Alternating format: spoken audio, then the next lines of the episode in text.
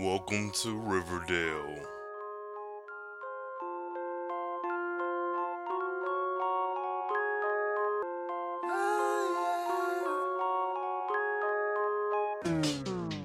Um, I don't know where do I even begin. Welcome to Riverdale. Uh, this is a Carefree Black Nerd review show. We were on a little break for Thanksgiving. Welcome back, everyone. Hope you're still uh, stuffed from all that good food. Moving forward, this goddamn show. Um, this is episode 20 or chapter 20, Tales from the Dark Side. I've completely lost count of which episode it is in this second season, but it doesn't matter.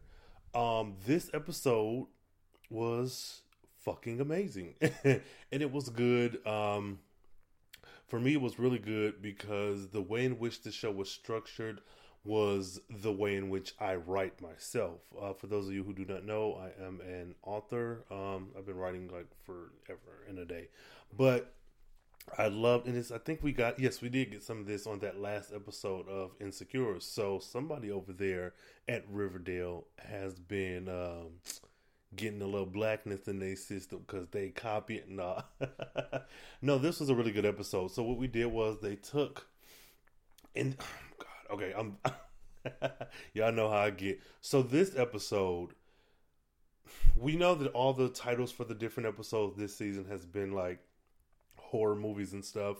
And Archie has a history of having this dark history. You know, is uh, the zombie apocalypse. Um, it's Archie and the Punisher. And it's Predator, Predator versus Alien and Archie and all that. Well, this was a really fantastically done show. This episode. Now, um, you get uh, three different storylines.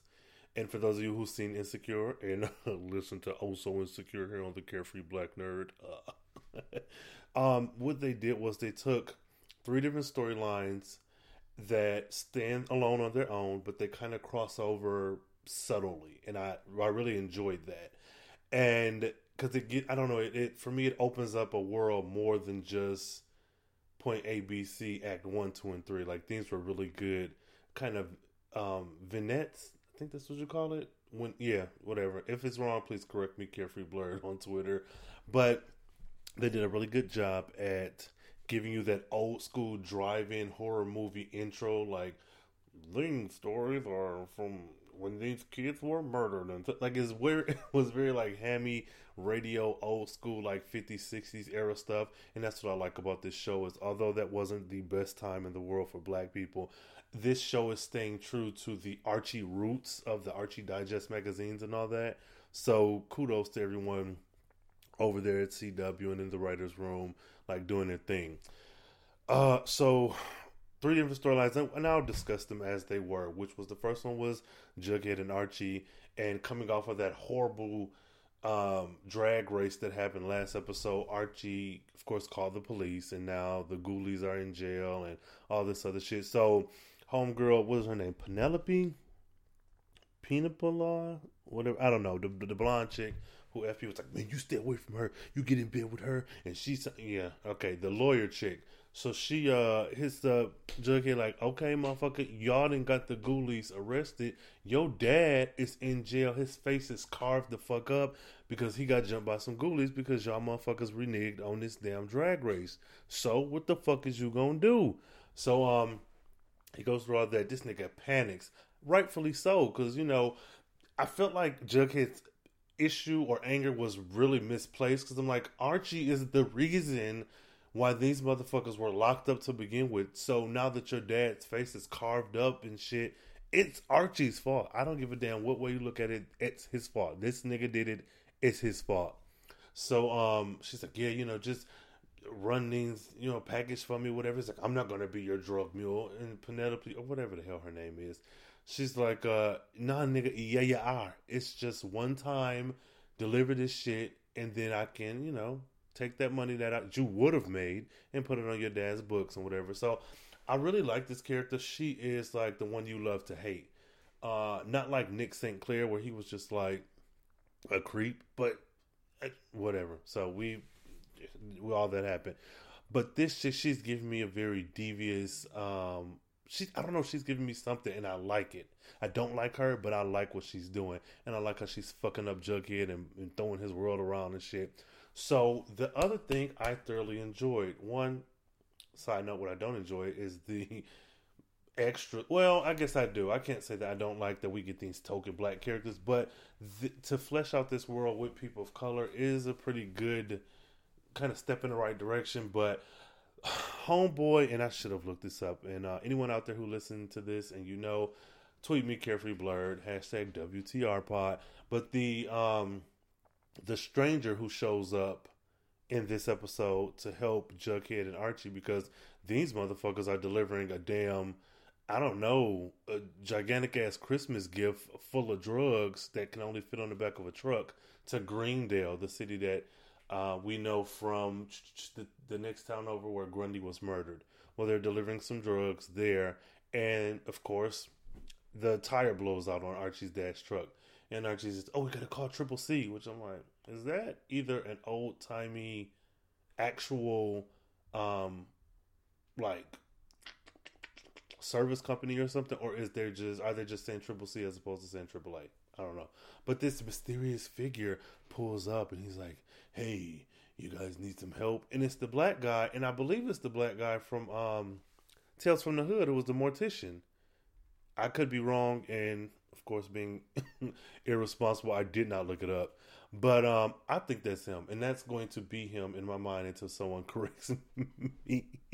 but no, so he um this this particular storyline was really good. So he picks him up and he's like, uh, Jughead gets in the car with him with the the package, and they drive off. Archie is stuck there on the side of the road waiting for the pickup truck. What fucks me up is that although these are adults playing children, makes it more palpable or more um, easy to accept the things that they go through, the shitty things they go through. But it's very odd. Like this Archie is I don't know, I think he's is he a sophomore? I want to say he's between 15 and 16.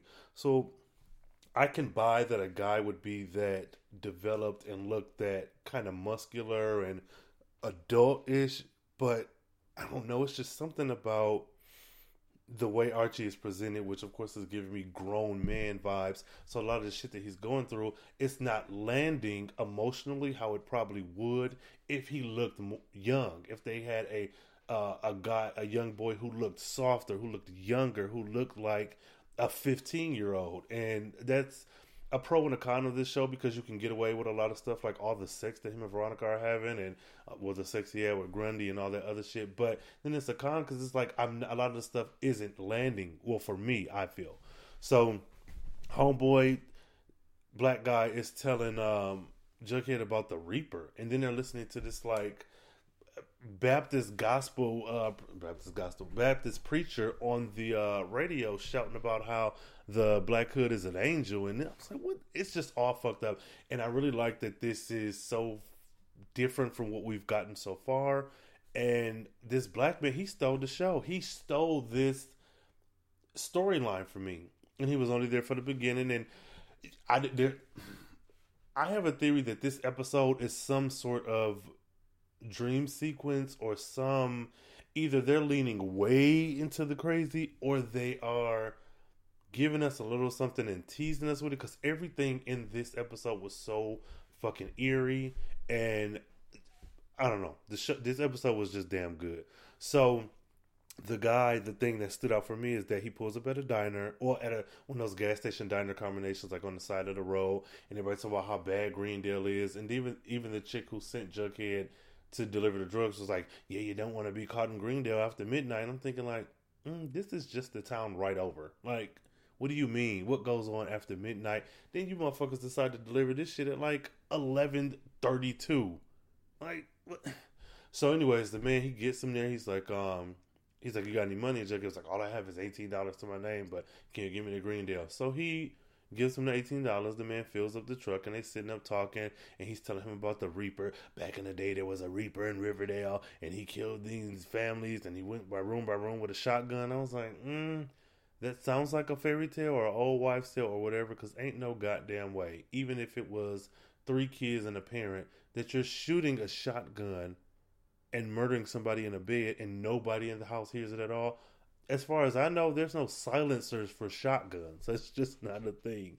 So the guy, um, is telling Jughead about him. He's like, oh, you know, some people say he caught the train of California, and some people say he never left. And I'm like, okay, you're not about to make it seem as if this new fictional person who we've never heard about at all is the Black Hood. I'm not. I don't buy it. And like, and if you do that, that's poor writing on y'all part. Like, work harder. So, um, they're sitting in a diner. The waitress comes over, and the oh, the black man is the only one eating and she slams down the the bill, and she's like, "Come on, go ahead and pay." So this nigga, the black dude, stands up and is like, "Yeah, my friend here, he'll take care of it." He's like, "All I, I all I have is eighteen dollars. It's eighteen dollars I gave you." He said, "Yeah," and I put that in my truck. so as he does that, Jughead gets up. They arguing. Jughead, the uh, black man, the waitress is yelling. Then Archie pops in.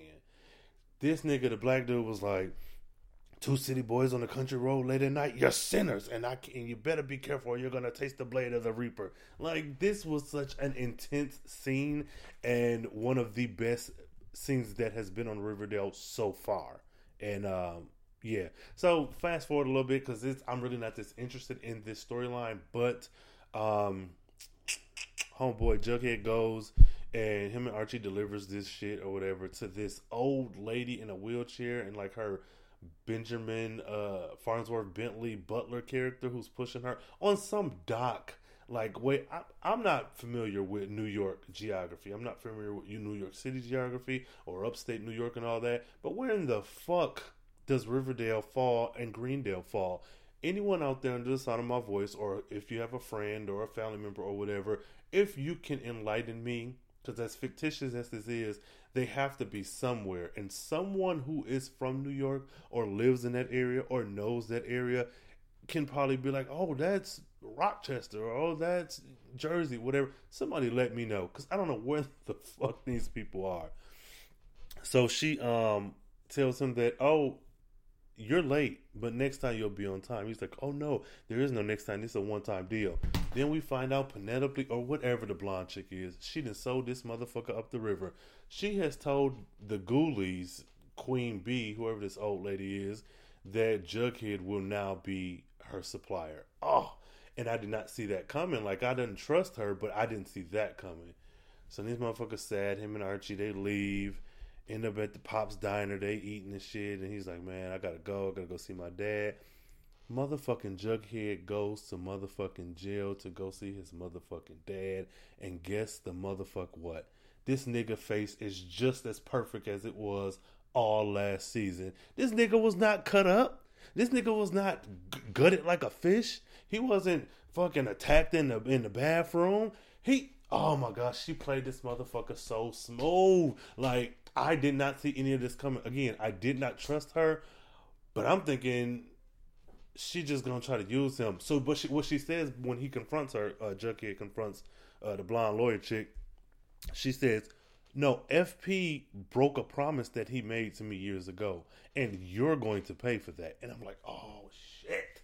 The sins of the father have come on to the son. Like I'm in you know, this is coming at a time where I've, as I said before in a pre- few previous episodes, these motherfuckers are the villains. Jughead, Archie, Betty, and Veronica, they are the villains. So all of this, I'm here for it. I want to see how fucked up their lives can be with all the shit that they've been doing. So that that kind of was like that. That storyline was really good. Uh, so yeah, moving forward, we get Josie. Josie gets her own fucking story we finally get more than one scene, more than five minutes worth of this beautiful black woman on screen. And may I add, Josie Melanin was motherfucking popping, popping this entire fucking episode. Valerie with her high yellow ass, hers was popping, and Melanie, that bitch was popping. I'm like, what the fuck? They, finally, like one thing that this show is getting right every time is these black girls standing the fuck out effortlessly. Like, and it's so odd, and I don't know who like the costume designer is, or if this show like made sure either the girls can dress themselves, do their own hair, or you get someone of color in here to handle all of that. Now, I'm speaking from a place of clearly I'm not a black woman, so for me, I can notice the difference from the girls versus the rest of this fucking cast.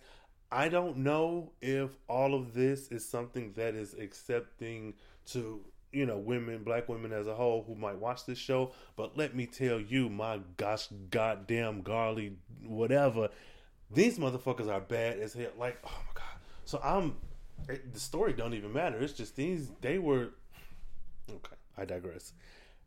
Good ass fucking episode for Josie, and I at first I was mad because essentially what happens is, in a nutshell, Josie is singing. Josie has a secret admirer.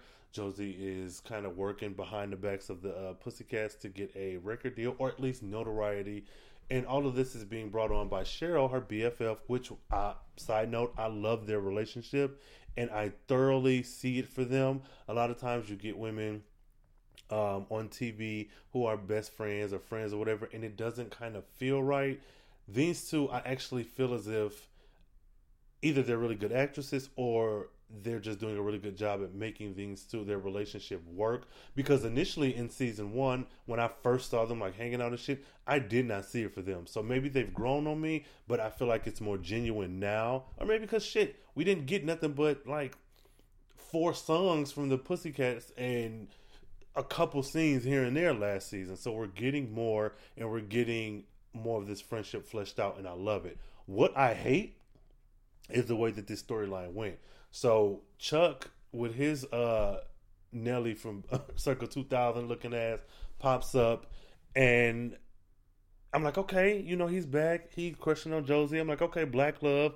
And then my uh my traitor ass, I saw his black ass and Josie black ass together. I got all excited. I completely forgot about Reggie. Cause as you know, I wanted Reggie and Josie to be together. but all that, whatever. So um he pops back up. You know, uh, Josie is like singing, uh, rehearsing at school. Now, okay, let me take a couple steps back.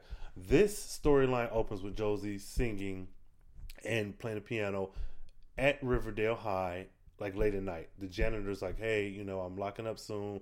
Are you gonna go?" She's like, "Yeah, just don't tell Mr. Weatherbee or whatever." My question is, you are essentially elite or royal status in Riverdale. Your mom's the mayor what the fuck are you doing? Why is Riverdale open 24 hours a day? She's here with the grace of the janitor, of course, some frumpy looking older white guy who's giving these creep vibes to begin with. And this show sucked me right in because we'll get back to that later. Jughead lived in the school for a minute. Veronica just popped up in the school at like 2 a.m. to get a gun that Archie hid. And it's like, what are you doing? is the school just open for main characters whenever the fuck they want? Like, I want a scene where somebody is at the school at an inappropriate hour, and then there's just like a gang of other kids not even doing anything else, but they're just existing in the school as well. Like, what the fuck is going on here? So, um, we get the creepy janitor. I'm like, oh, this nigga is obsessed with her. He has to be. So she, um, you know, Cheryl's like, look, you know, you when you came in and got Nick up off me. You know, I owe you my life and such and such and whatever. So I need you. You know, I'm trying to help you out in your singing career. And that kind of irritated me soon as those words left her mouth because I'm thinking like, first and motherfucking foremost, there were four other girls, three other girls in that room: Veronica, Melanie, and Valerie, who also stumped this nigga's ass. On top of that, it's because of like, don't I get it that's your best friend and that's cool, but she didn't do this on her own. Um, but then I guess it kind of came out later on. So um, secret admirer is leaving shit in her locker. Uh, Cheryl is poking fun at her. And can we take a minute to take note of Cheryl's, I don't know, lack of uh, pants? She had on this like romper, fitted romper that had to stop directly beneath her love below. Like it was nothing but leg. Nothing but leg. And then I keep going back to things are supposed to be high school students. I understand humans are sexual beings, yada yada yada, whatever. And these are adults playing children, but god damn. Between her and then my issues with Veronica, which we'll get to as well. What but I will say and not to be diving into respectability politics, but Josie did not look, never looks, none of her nor the Pussycats, none of them ever look that way. And I'm just like, what are you, this pale ass, long thigh, that you traipsing around the school with, no one wants to see that. Like Cheryl is a favorite of mine, but goddamn, girl. So um, all that happens, and Chuck shows back up. They go on a little date, kind of, sorta, because somebody's like, maybe not even stalking her, but it's just like all of this scary shit that's going on. Because of course, girl, you at a goddamn school late at night when you need to have your ass at home, and Josie gets home, which is they're staying at a hotel, and her mama says, "Why do you think I got us a room at the Four Seasons?" And I was like, "What? Okay, okay."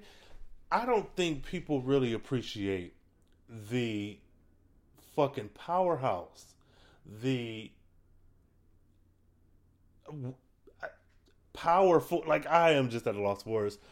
Robin Givens, Mayor McCoy, is one of the baddest ass characters on this show.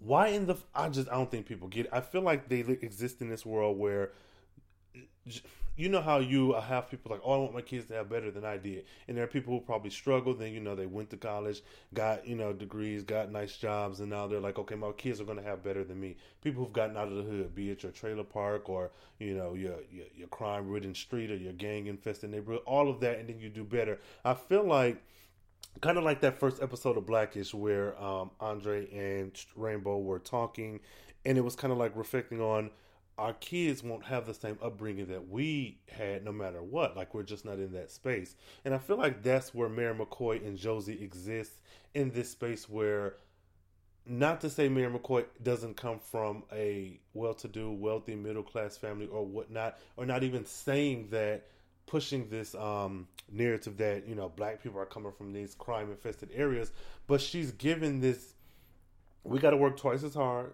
to be half as respected as they are. I've come so far. Like even in the way that the things that she say when I'm looking between the words of what she's saying, it's like Josie, you have to fucking do better. And I'll be getting upset at Josie, but I'm like, she Josie doesn't have the same upbringing that her mom does.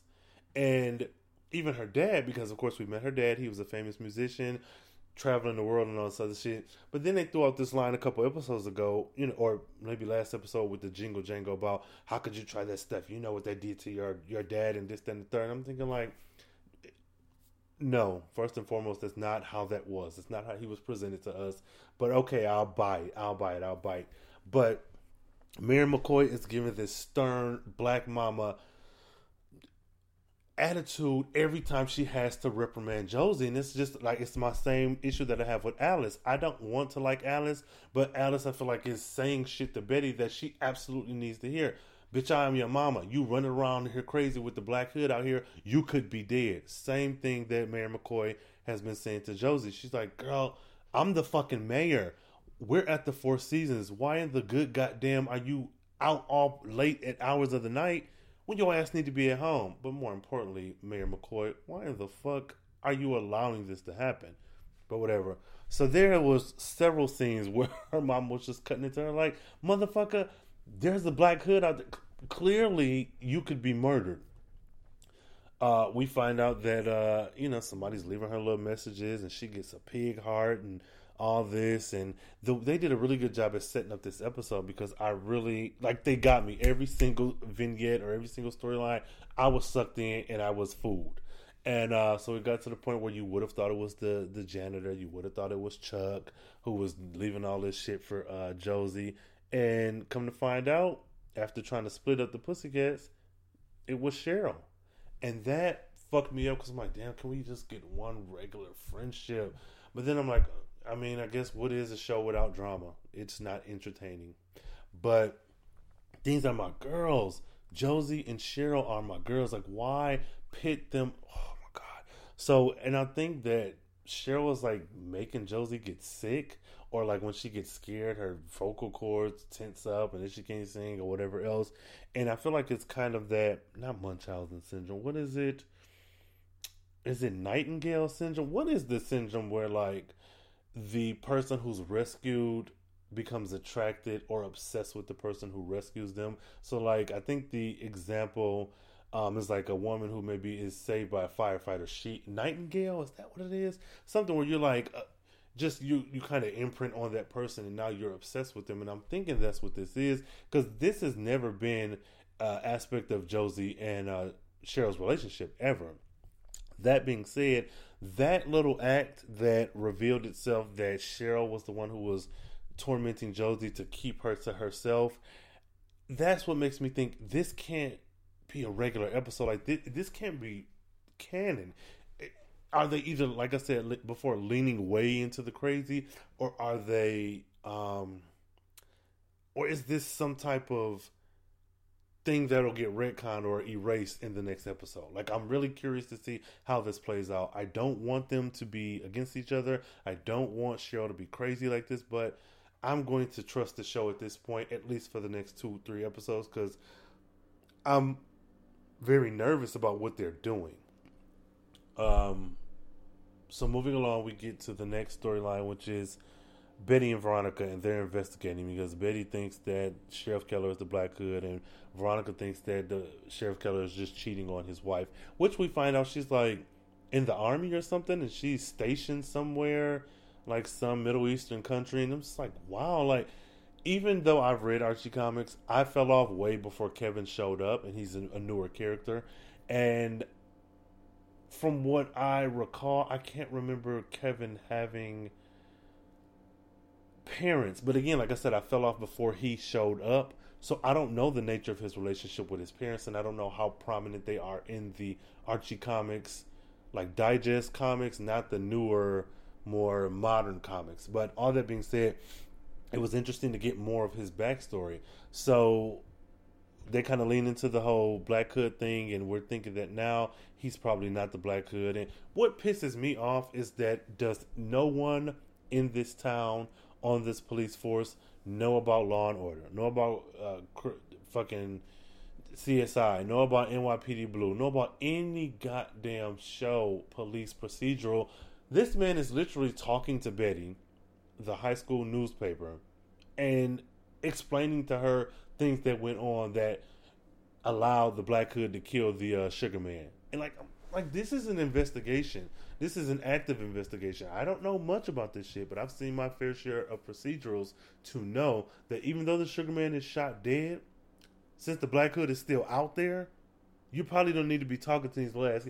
You don't need to be telling them anything to begin with. Like, I don't know what am I not the only person who finds something wrong with this? This is fucking ridiculous all that being said, I'm going to fast forward all this shit. Long story short, Veronica is dressed entirely too adult for her supposedly 15, 16 year old body or self. She's walking around, stays the night at Kevin's house, trying to prove that his dad is having an affair. And she says, Oh, why is he sneaking out the house?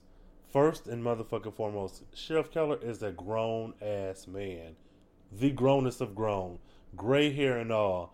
What the fuck do you mean sneaking out? That's the house where he pay bills, pays the mortgage. He's the adult. I don't have to sneak out any goddamn where. This is my house. You're a guest in my house of my son's. I ain't sneaking no goddamn where. All that being said, she goes down to the basement in this like I don't know night ninety whatever. But he's working out. He being Sheriff Keller, and he's shirtless and he's just you know, pumping iron and shit. It sounds like he's fucking down there. But then we get down closer and we see he's lifting weights. She is interrogating him in this very aloof sexual way, like, oh, with your wife gone, doesn't it get kind of hard by yourself And what do you do to give out this? I'm just thinking, like, in my head, I'm like, she's a child.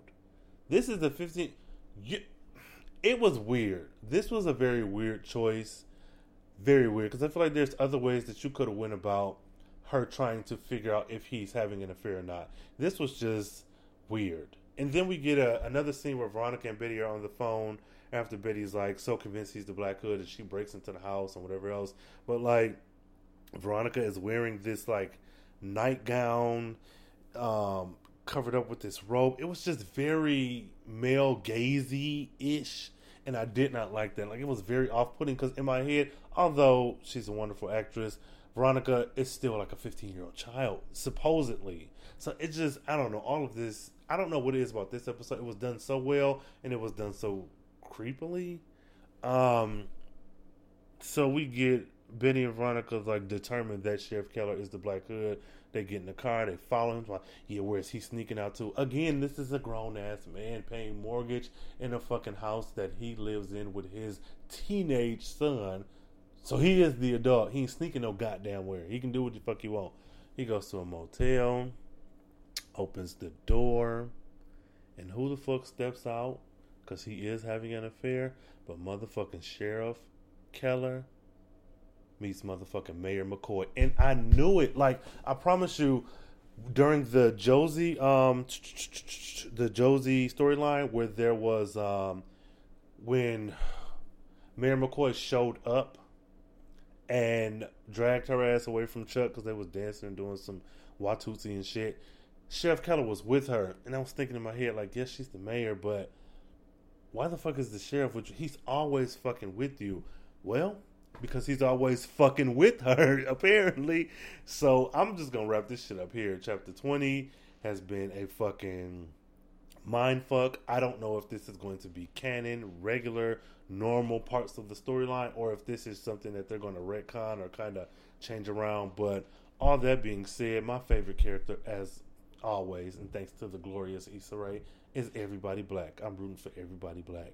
Um, no, but my favorite character was was Josie in this episode. Well, no, no, no, no, no, no. My favorite character was Mayor McCoy.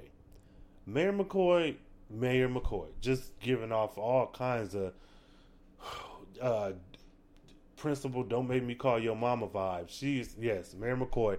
Favorite scene is her walking into that diner after. Okay, and this I'll explain why. Two reasons because she acted her ass off and she was like, Josie you're a damn fool or something she said and I was like oh get her drag her but the other reason why I really enjoyed this particular scene we have Josie and we have um what the fuck what's his name Lil Nelly little black dude oh I just said his name but you know black boy we have Josie and uh the black dude sitting at Pop's diner Pop's black ass walks over he's black then we get the mayor walking her ass in here. It's like you get these four beautiful melanated beings just in one space in this show that we do not ordinarily get that. Now we'll get Josie and the Pussycats and they're, you know, walking around or whatnot, but we had an active a scene where they like people were playing off one another. Like it, I was really into that. So that is my favorite scene. Um and at the very end of the episode, we get Cheryl and Josie in a booth. We get Betty and Veronica in a booth, and we get Jughead and Archie in a booth together. In well, three different booths or whatever. And then Pops gets this phone call. He picks up the phone. He looks distraught. He's not really a good actor to me. Um, or they don't know what to do with him. And then he puts the phone down and he's like, That was him. That was the Black Hood he said we failed the test because I failed to mention that the very beginning of this episode, the Black Hood wrote a letter, sent it to the newspapers, and said he's going to give Riverdale a chance to prove that they're holy or whatever. Never mind the fact that there could be Muslims, Buddhists, atheists, people of all different kinds of faiths that faiths, faith, practicing and not living in Riverdale who do not abide by your Christian values. But we're not even gonna go there what I found so weird about this part of the episode is that why in the fuck is the Black Hood calling you? If he, well, oh, he left, no, my mistake. He left a letter that everything I just said nailed to the door of Pop shop. Pops ain't never closed. When the hell he have time to come over and, and, nail some shit up to the door? Pops closed that one time for that one episode when the Pussycats and the cheerleaders had to do a concert and shit. That's the only time I've ever seen Pops close. Like, what the fuck? Even after the shooting happened with, uh, with Fred, Pop's ass was still in there. Nobody was there, but he was open. So I don't know. So what I'm I, I don't understand is why the fuck are you calling Pops? All these news outlets, even the police station, like Pops. But whatever it is, what it is. So again, favorite character, Mayor McCoy. Favorite scene, Mayor McCoy cutting into Josie's ass in front of Chuck. She said, "Cause I don't want you ten feet near my motherfucking daughter, motherfucker." no, so those were my favorites. And then who do I think is the Black Hood? At this point, I'm still going hard with it being Betty's brother.